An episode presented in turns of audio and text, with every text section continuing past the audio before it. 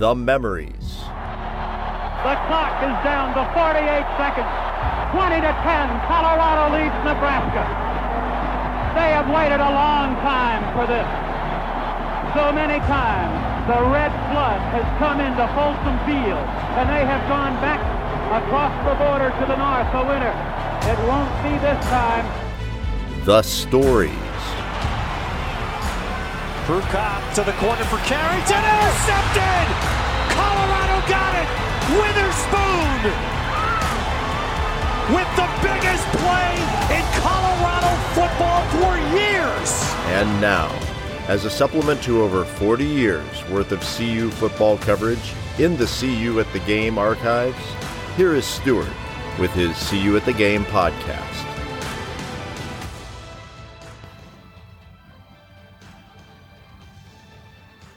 Greetings, Buff fans, from See You at the Game. This is Stuart Whitehair, publisher and editor for the See You at the Game website and your host for the See You at the Game podcast. Well, we are now into the meat of the twenty twenty-one season as the Buffs opened Pac twelve conference play on the road last weekend against Arizona State. It was still a game in the third quarter with C U down only fourteen to ten, but then the Sun Devils took over, emerging with a thirty-five to thirteen victory. I will be joined in a moment by Brad Geiger and Neil Langland, and we will dissect the Buffs' loss in the desert, and where Colorado sits in the very jumbled Pac twelve South. We'll then turn our attention to the upcoming home conference opener against U S C, a team which, if it is possible, has a fan base more disgruntled than that of C U. As always, please remember to subscribe to the podcast where you normally find your podcasts, and please leave us a five-star rating. The more and better ratings we get, the easier it is to get the podcast out to the rest of the Buff Nation. Colorado carries into its game against U S C a fourteen-game losing streak, having never beaten the Trojans in a series which dates back to nineteen twenty-seven. Can the Buffs pull off an upset? Well, let's find out. Okay, and we are back, and I'm actually live in Highlands Ranch with Brad Geiger. We played in the Buffs for Life golf tournament today, being Monday. Brad, thank you for letting me stay at your house while we uh, went out and played in the heat and did not uh, play particularly well, but we did not finish last. So a good day overall. Most definitely, and a lot of fun. Lots of uh, former Buffs out there, and if you do get a chance, check out the Buffs for Life. They do great work for former Buffs. And it was a beautiful day, and we hit the ball repeatedly. Yes. More than we were supposed to, I believe, at least. Well, yes. But certainly more than many people, I'm sure. Yeah. But uh, our goal was not to finish last, and hopefully mission accomplished. And Neil Langland, of course, is joining us from high atop Larimer Square. How is Neil doing today? Well, you know, I'm still still hurting a little bit from the weekend, but taking some solace from the nice weather here and maybe a few positives from the game. I'm hoping I'm not imagining those things, but trying to be positive about this. Okay, well, let's let's start with that. thirty-five to thirteen, not exactly a, a close game. Well, it was fourteen to ten early in the third quarter. Um, so I guess that's maybe one of the positives that you're taking from this, is that it was a, a close game until midway through the third quarter. Well, it, yeah, I think special teams and the defense had played decently well up to that point. The offense came out and was unlike it had been for the past eight or nine quarters, or the previous eight or nine quarters, and moved the ball and just seemed to be hitting a stride. I'm not sure if that's just halftime adjustments or a pep talk, pep talk or what, but they showed the capability. We have existence proof now that they can do it.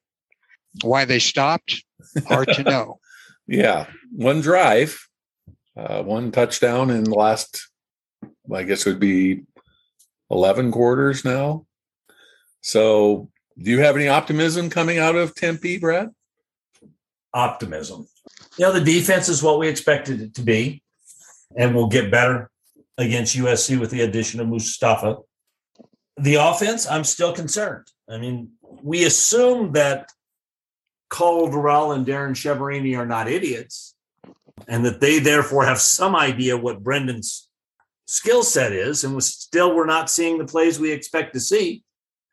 So I hope that they can find some playbook that works somehow to open up this offense. We're not going to win a lot of games scoring that many points. Yeah. Averaging uh, thirteen points a game, take away the Northern Colorado game, and we're averaging seven points a game. So, you know, Brendan Lewis was seven for seventeen for sixty-seven yards, and that include a, included a shovel pass that was the longest play on the offense for the game. Longest plays are the best offense we had in terms of the passing game was throw the ball deep and get a pass interference penalty. That worked a couple of times. So on the bright side of things, again, trying to be optimistic, do you think that Brendan Lewis had a better game? Did Brendan Lewis show some signs of making decisions more quickly, some signs of understanding the offense more, some signs of reason to give fans hope for the future? I think there was a faint sign of improvement. As Brad described last week, I think he, I think Lewis gets back and holds the ball, holds the ball. He was still doing that this last week. They allowed him to run, and he demonstrated his talent there. I'm afraid that he got drilled so many times during that game that they're not going to be able to do that much, and that he's still going to have to become a passer. And his progress there is still painfully slow. Yeah. Well, how about the defense, Brad? Uh, well, first, let's stick with the offense. Jarek Broussard became the fastest to one thousand yards in C U history, getting to one thousand one yards in nine games, passing Charlie Davis, who uh, took ten games in nineteen seventy-one to get to one thousand yards. But, of course, the last several games, you would have thought that Jarek Broussard would have got to one thousand yards in maybe seven or eight games as opposed to nine games. So not exactly tearing it up. Alex Fontenot did have some positive runs, got sixty-five yards. Overall, one hundred eighty-three yards rushing. That will win you some games. If you have one hundred eighty-three yards passing, you might win some games. But one hundred eighty-three-yard rushing is uh, probably productive uh, enough to, to win some games. It should be, and the line showed a little bit more life. There were times that there was space. We are clearly a running back by committee team. That decision has been made. I don't know if it's because Broussard isn't running as well. He still feels a step off, and I don't know what's going on. It's possible to imagine that at home against a not great defense that we truly could run the ball thirty times and hold the ball for thirty-five, forty minutes and just dominate that way. But the line has to continue to improve. I will say that they were better last week than they were the week before. Okay. Well, grading on improvement. Neil, the defense did give up four hundred thirty-nine yards. A lot of that was in the second half when it went from a fourteen to ten game to a thirty-five to thirteen final. A couple of untimely penalties on Terrence Lang. Face mask is just, it happens. You know, he was reaching for the quarterback, would have had a sack on a third down. Then he also got a roughing the passer penalty on a third down, which led to another touchdown. So twice on a third down, which would have been play end, you know, down or series ending plays turned into first and tens that turned into touchdowns.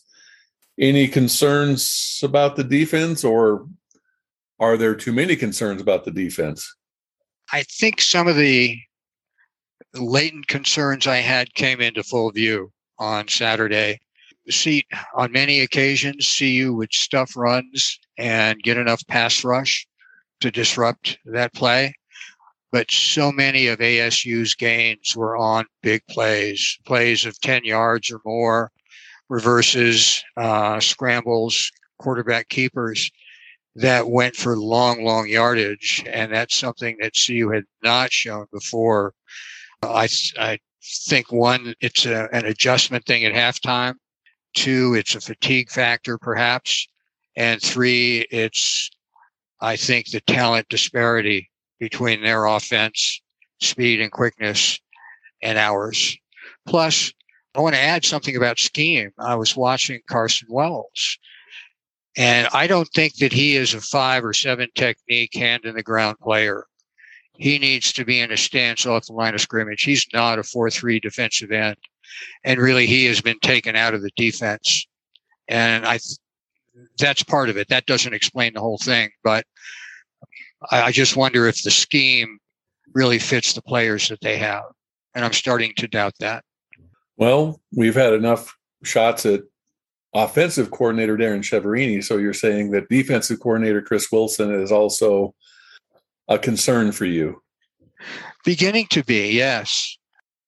I recognize that it's hard to um, to change cultures, but I still think you have a, a coach has to adapt to what his players can do and the, the players they have on hand, and not the players that they wish they had. A two hundred forty-five pound outside linebacker is no match for a three hundred fifteen pound tackle when it comes to pass rush or setting an edge. Well, so Brad, we uh, got a defensive player back and lost a defensive player on the same day. Lloyd Murray entered the transfer portal. His stats for the year: two games, forty-three plays, one tackle. But on the positive side, Mustafa Johnson, who left, went for the N F L, didn't get into the N F L, petitioned the N C double A to actually come back, and Lord of mercy, the N C double A let him come back. There was some suspension, four-game holdout, something that went along with him not being able to play, but he is now eligible to play. Will having one of the best players from C U Defense twenty twenty help allay Neil's concerns about the defense twenty twenty-one? I really do think that Carson Wells is likely to be the best, the biggest beneficiary of Mustafa coming back. At their best last year, and we have no idea what kind of shape Mustafa's in. We hope he got into shape to try to play in the N F L. If he can be back to his demanding a double team kind of guy, then that may open up for uh, Carson. Um, everybody knows how much I thought he was going to have a great year, and he simply has not done that. He is not putting the pressure on the quarterback that we absolutely need. So one would hope that if we can get a little bit more press from the interior there, he can open up a little bit more. On that defense, Gonzalez and Lambman are the ones who are playing the way we want them to. We are not as fast in the secondary as we need to be. We are not getting pressure on the quarterback like we have to to make up for the lack of speed in the secondary. So Mustafa, we're asking a lot of him. He's done it in the past. Those are good comments, Brad. I wish I'd said that. Well, let's talk a little bit about the Pac twelve South in general. I guess my frustration for the C U season to date is partially due to the fact that the Pac twelve South is so wide open that any team of competence can compete for a division title. It is not heavy at the top, and we'll certainly be talking a lot about U S C here in a minute, but U C L A apparently now is the front runner, and U C L A looked less than stellar against Fresno State two weeks ago. Utah has already lost to San Diego State and B Y U and was behind Washington State at home in the fourth quarter this past weekend before making it, you know, turning it around and coming out with a twenty-four thirteen victory. Even, you know, even Arizona's shown signs of life, but well, it finally collapsed in the fourth quarter against Oregon. So is there still hope for the one and three, oh and one Colorado Buffaloes to compete in the Pac twelve South, considering how mediocre the Pac twelve South is? It's um, who are we not as good as in the Pac twelve South? Well, Arizona State, we know that. Probably U C L A. we are, I continue to think, better than Arizona, which is deplorable. The rest of us, I guess we'll find out about U S C this week, but this is a conference with glaring weaknesses. And if C U can, it doesn't even have to right the ship. It just has to lower the list and get a little bit less bent over, could still compete, which is terrifying. And I'd hate to think what would happen to us against the better teams in the North. But we have a chance. That's the sad part. It remains there, not because of anything we've done. The four and two, well, at one point, four and oh Buffs of last year certainly would have competed, or at least arguably competed in the Pac twelve South of twenty twenty-one. So, Neil, do you share the thought that despite Colorado having one touchdown in the last several games of play against F B S competition, that there is some magical turning of the switch on offense and defense that will make Colorado competitive in every game left on the schedule? There's no magical switch, and I don't think they'll be competitive against U C L A. However, the, from the current data that we have, C U needs only to improve to mediocrity to have a chance at winning the division. And they can take a big stride in that direction this week if they can plug in the O S U formula against U S C. It seems to be a, a decent matchup, and I'm not going to predictions here. I'm not doing that yet t- this week. I think C U has a chance against U S C, and from that they could possibly build to win maybe another three games in the conference, maybe four. Not sure that's going to be enough, but it's approaching respectability. If the Buffs had held on for the final two minutes and forty-one seconds against Texas A and M, would the mentality of this team been completely different? Would the Minnesota game been completely different? Or was it just they played above their heads against Texas A and M and then were shown for what they were against Minnesota? Well, let's remember Texas A and M isn't quite who we thought they were. They were a little overrated. But yeah, I mean, going back and reconstructing is always a challenge. But whereas we all took optimism from the performance against A and M, it doesn't feel like the team took that. And I don't know why.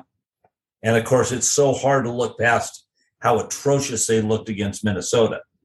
You know, if we played Minnesota tough and then gone to Arizona State, on honestly a game that we all thought beginning of the season was going to be a challenge, we'd have a very different position. It's not Maybe we just need to assume Minnesota was, if not an aberration, at least the worst this team could play, and then hope that they will get better. Because, again, we are not better than Oregon. We are likely not better than U C L A.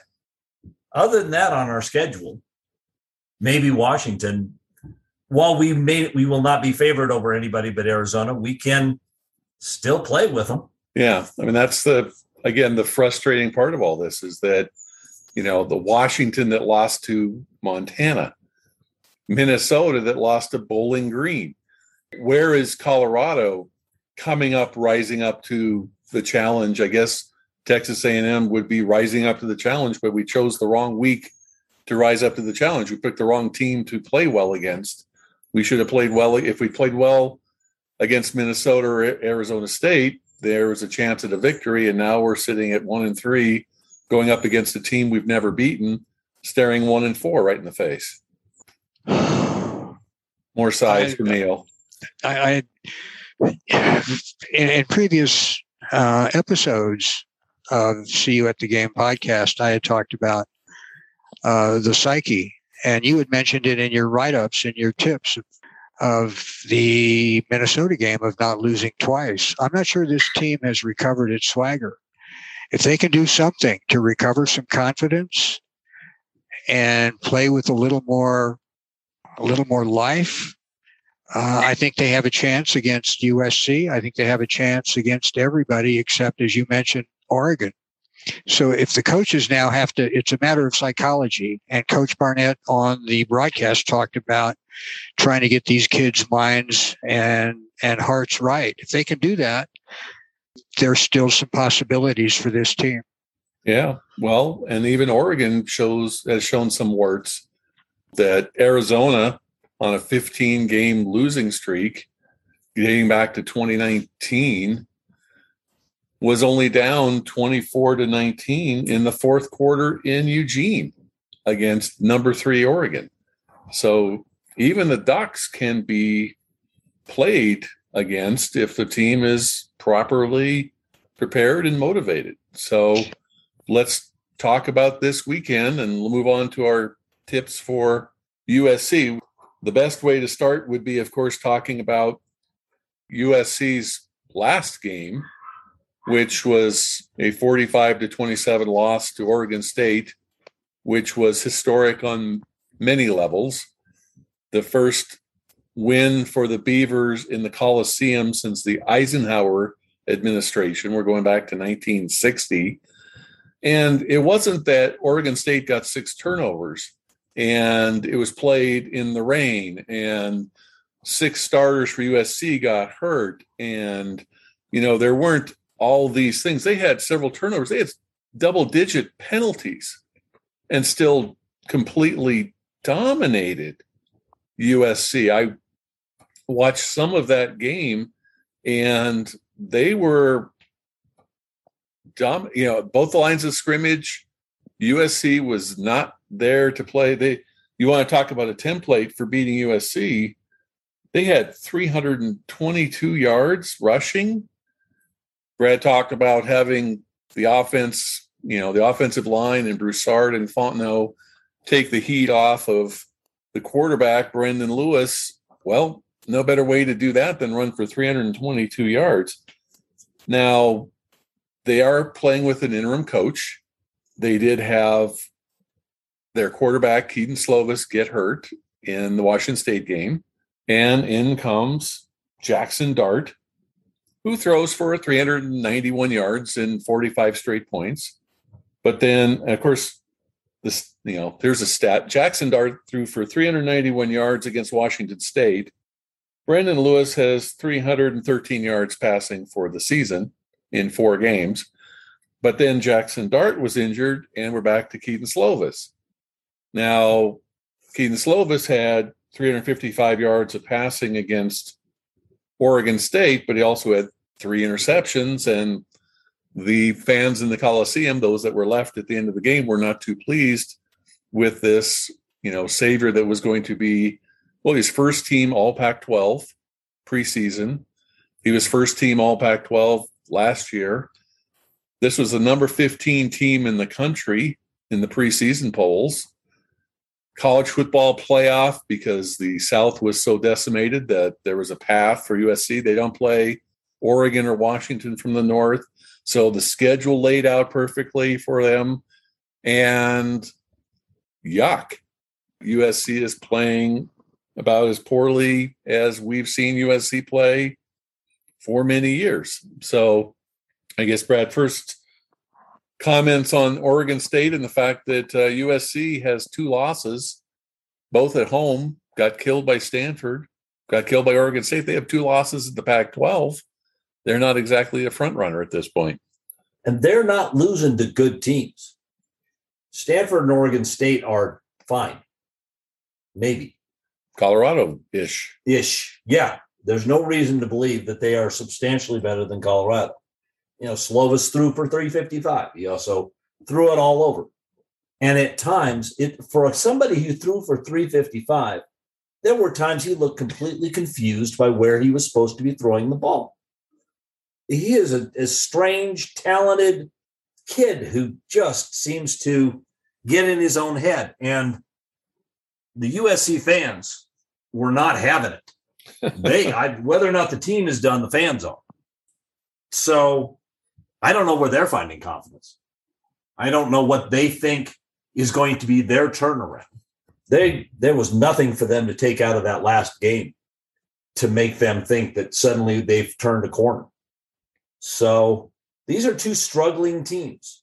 And we usually don't get to see a struggling U S C team. That's not what comes to Colorado most of the time. Yeah.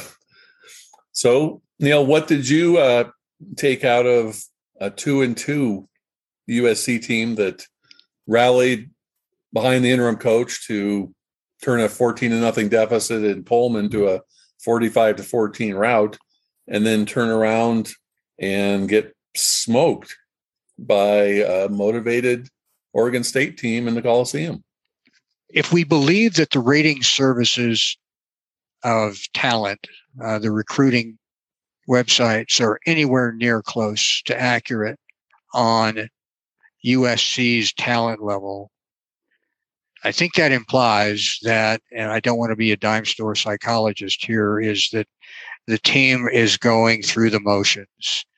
The acting head coach was not one of the coordinators elevated. That may be causing some friction among the coaching staff, but it sounds at this point like they're just completely dizzy, like they've been twisted uh, the party game. And now they're completely disoriented and perhaps unmotivated. And this is perhaps, despite C U's difficulties, the best opportunity that C U will have to break through on U S C and finally get a win. Well, short of a couple of years ago, we had a ten-point lead in the fourth quarter and lost that, but I digress. Uh, but, yeah, it does seem odd to have – Todd Orlando, defensive coordinator, Graham Harrell, much renowned offensive coordinator, guru for the air raid offense, was at Texas Tech, threw for miles and miles under his offense. And our former athletic director, Mike Bone, elevated a position coach. And when you're only playing a couple of games, so you look at Colorado when we've had these types of situations. Dan Hawkins was fired after the Kansas game, the unbelievable come from ahead twenty-eight point fourth quarter in Lawrence. Brian Cabral was elevated, and C U won its next two games. You know, did not win the final game, still ended up with a five and seven season, but the team was well motivated. Compare that to Mike McIntyre and his demise when it seven-game losing streak to end the twenty eighteen season, the team against Utah, and then we had a weird end-of-season game against Cal on the road. I think against Cal, we were behind like twenty-one to nothing with seven minutes gone in the first quarter. So this is an odd situation where you fire the coach after two games. How are they going to play out this string? And they have enough talent on the roster to beat pretty much anybody they're going to play, except for maybe Notre Dame. Will they turn it around against uh, Colorado, Brad? Or is that, uh, you agree with Neil that maybe they've already packed it in, even though the calendar is yet to officially hit October? Well, the thing that struck me is when they fired the U S C coach, we have heard approximately one thousand two hundred seventy-three rumors about who's going to take over that position, none of them involving the current staff. Yeah, this, this is true. This is not a vote of confidence. We ask what the players are playing for, they don't know. You ask what the coaches are playing for, their next job somewhere else. Yeah. That is not a prescription for a fired up team to go on the road. Is it possible that their substantial talent advantage will out almost certainly? There is no reason to believe that they cannot throw extensively against C U. But when the going gets tough, these guys go sit on the bench.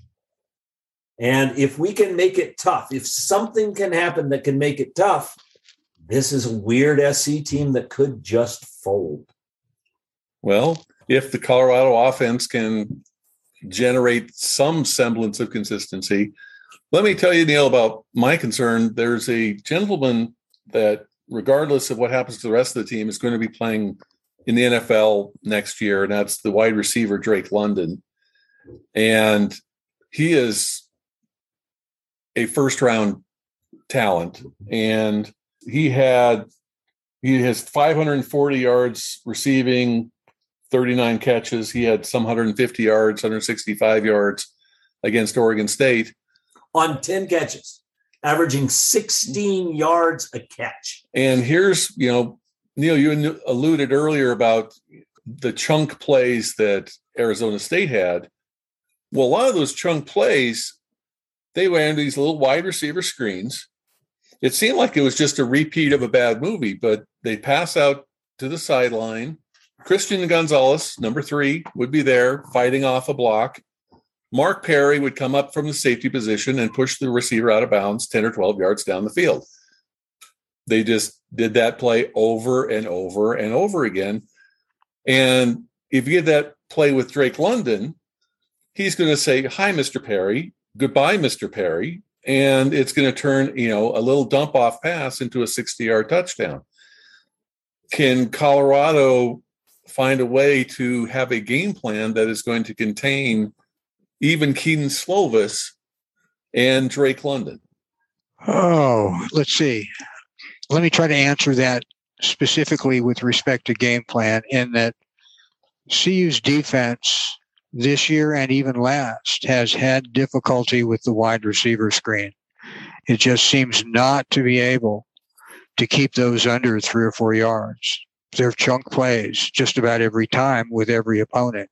We stop it once in a while, but not frequently enough. It's a major weakness.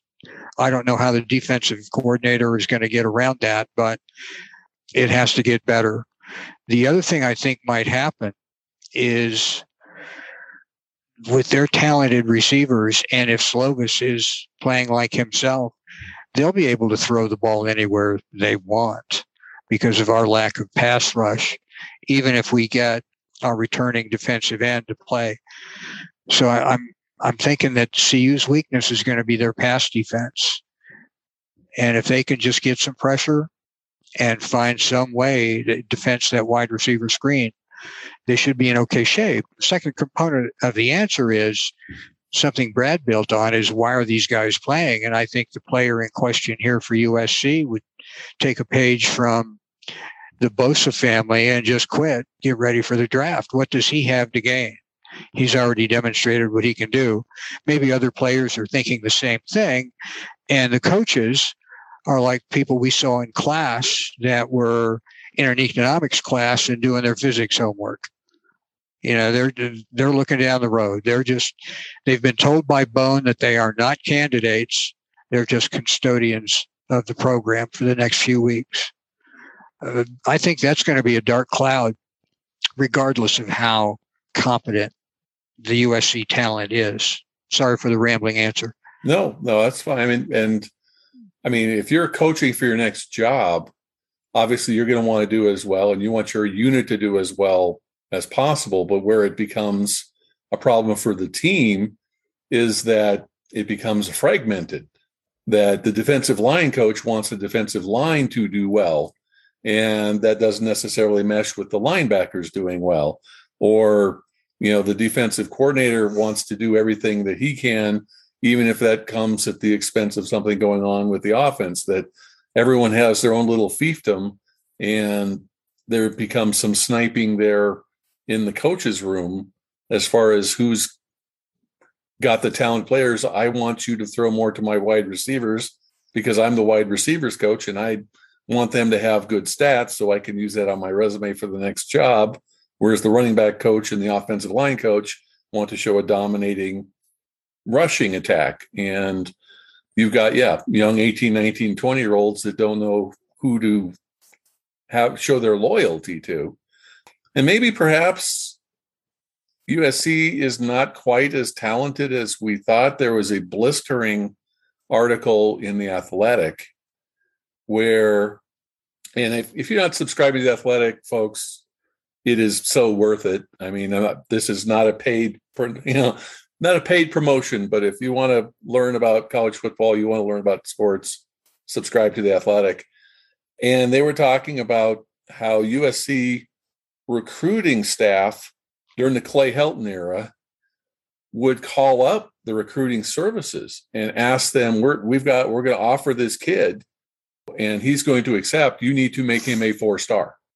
Oh. And they were bumping up recruiting ratings, and it was, I'm not sure why this isn't getting more play nationally, but this was a a blistering story saying that U S C's recruiting, their rankings were largely based upon the recruiting folks at the U S C asking twenty-four seven Sports and Rivals to, you know, please bump up our recruits so that we have all these four-star recruits on our sheet, which, of course, we've suspected that's always been the case. Anytime that, you know, C U offers an unrated player, they might get two stars and maybe get to a three-star, whereas, yeah, as soon as C U offers somebody and they accept and then they get offered by a higher school, you know, then it, that's when their recruiting rating goes up, not when C U offers, but when the bigger schools offer. But going off on a rant, maybe the U S C roster is not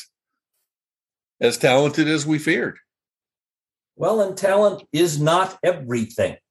As you've noted, it's not just that that coaching staff is divided. It's that they are, none of them loyal to the head coach. There is, it feels like no leadership. They are not playing as a team. They are playing as a group of units. And yeah, it is possible to have highly talented players who are not well coached. Just yeah. as in the past, we have had technically less talented players who are better coached. Not everyone is Nate Landman, is yeah. the short version of it. Physical talent is what you rate for three or four stars. Wanting to play, even when it's hard, is not judged by the recruiting services. And I think, again, that the talent at U S C probably is better than ours. There's an argument it's not as much as we thought. But if you can't put it together, if you can't tell them how to do it, because they're still eighteen and nineteen-year-old kids, a lot of bad stuff can happen. And F C seeing that every minute. And even if they beat C U, I'm still enjoying that fall. Yes. Well, they've got Notre Dame in a couple of weeks. So we'll we'll see how that particular game plays out for uh, U S C. So, Neil, you were a good boy. You held off on predictions. Colorado is listed as a seven-point underdog, which, considering C U is averaging against F B S competition seven points a game, and U S C is averaging thirty-two points a game, a seven-point spread doesn't seem to be anywhere close to being enthusiasm for the University of Colorado as much as it is an indictment of what's going on in Los Angeles. So how do you see Colorado versus U S C playing at noon, which would be eleven o'clock body time for the Trojans? Not that that necessarily means anything, but how do you see the, the game playing out Saturday afternoon in Folsom Field? Oh, good question. And, and just to build on your discussion of the odds, I was expecting U S C to be somewhere in the neighborhood of a twelve or fourteen point favorite. Yes. Or more, simply because C U can't score. Right. So having a seven point spread and a fifty over, I just can't reconcile that. I can't see it being a twenty-nine to twenty-two game. It just doesn't make any sense. So I think the odd makers just kind of threw a dart. Now, here with with this game, if we have a good crowd, an enthusiastic crowd that's loud, and that if C U can have some early success and have some confidence, um, C U has a chance. And if C U can avoid big mistakes and make certain adjustments on offense and defense, I could see them squeaking out a win. I don't think that's going to happen. I think it's going to be U S C probably by ten, at least ten points, somewhere in the neighborhood of thirty-five. No, excuse me, twenty-five to ten, somewhere in there. Okay. Well, I'm sure there's lots of tickets sold for this game, that anticipation of having U S C play. So there's going to be lots of U S C people in the crowd, but I, I'm not sure how enthusiastic the Colorado crowd's going to be. It'd be interesting to see how the students show up for this game. They've, the students have been great. The Northern Colorado game, the students were amazing, and they showed up for the Minnesota game. They were there for the Texas A and M game in Denver. I'm not sure that the enthusiasm of the student section is going to be quite is high for a noon kickoff. Brad, do you think, uh, you know, maybe punt return for a touchdown? Uh, how about, you know, an actual turnover from the defense? We haven't seen that in a couple of games. Is there a formula for Colorado to pull off the upset against U S C? It has to be an unusual touchdown. A trick play, I assume we have some of those. A turnover, muffed punt, we've seen those. Head-to-head, I still think U S C is probably six, seven points better. But I think there is a chance. I'm still going to pick U S C, but I think C U's closer. Uh, twenty-four twenty-one, S C. Okay. It might take a, a trick play or a muff punt or something like that to get to twenty-one. Right. So, okay. And, of course, my tips will be in written form on Wednesday morning on the website. And, Neil, any words of wisdom from high atop Larimer Square before we let you go? I think it's easy for dedicated fans such as we have at the See You at the Game uh, podcast. Probably should adjust expectations for this year. Um, it's obviously going to be a long slog, even if there is improvement. And I think getting out into Folsom Field, enjoying the day, enjoying college football against a major program, try to enjoy that. And if C U plays well and gives a good account of themselves, win or lose, then you've had a good day. And I think that's the approach you need to take as a fan right now. Okay. Brad, you want to build on that? I will certainly build on that. Brendan Lewis is a freshman. Jarek Broussard is a sophomore. Go out, first of all, if you get bored, just put your binoculars on number fifty-three. And remember that even on bad teams, extraordinary plays can be made. And yeah, we have we have clicked into rebuilding mode. Let's just deal with that. Okay, well, not eternal optimism at this point, but uh, all it takes is one win for everybody to get excited again. So we'll let that be the, the last word. Thank you, Neil. We will talk to you again next week. Thank you, Brad. Thank you, Stuart. Have a good week. Thanks for listening. As a program note, Colorado has a bye next weekend. We will still post our normal review, being a recap of the U S C game, in a podcast next Tuesday. We will hold off on our preview, our tips for the Arizona game, until the following Tuesday. We will be coming up with additional content for both of those podcasts, so I hope you'll be with us. It's always tough to endure a losing streak, and Buff fans have had more than their fair share of those in recent years. I sincerely appreciate your sticking with your Buffs and sticking with this podcast. Until next time, be well, stay safe, and go Buffs. Thank you for listening to our See You at the Game podcast. For links to articles and stories referenced in this podcast, go to c u at the game dot com. That's the letter C, the letter U, at the game dot com. If you have comments or suggestions, you can leave them on the website or send an email to see you at the game at gmail dot com. If you've enjoyed this podcast, please be sure to subscribe and share it with your fellow Buff fans. Until next time, when we will again see you at the game.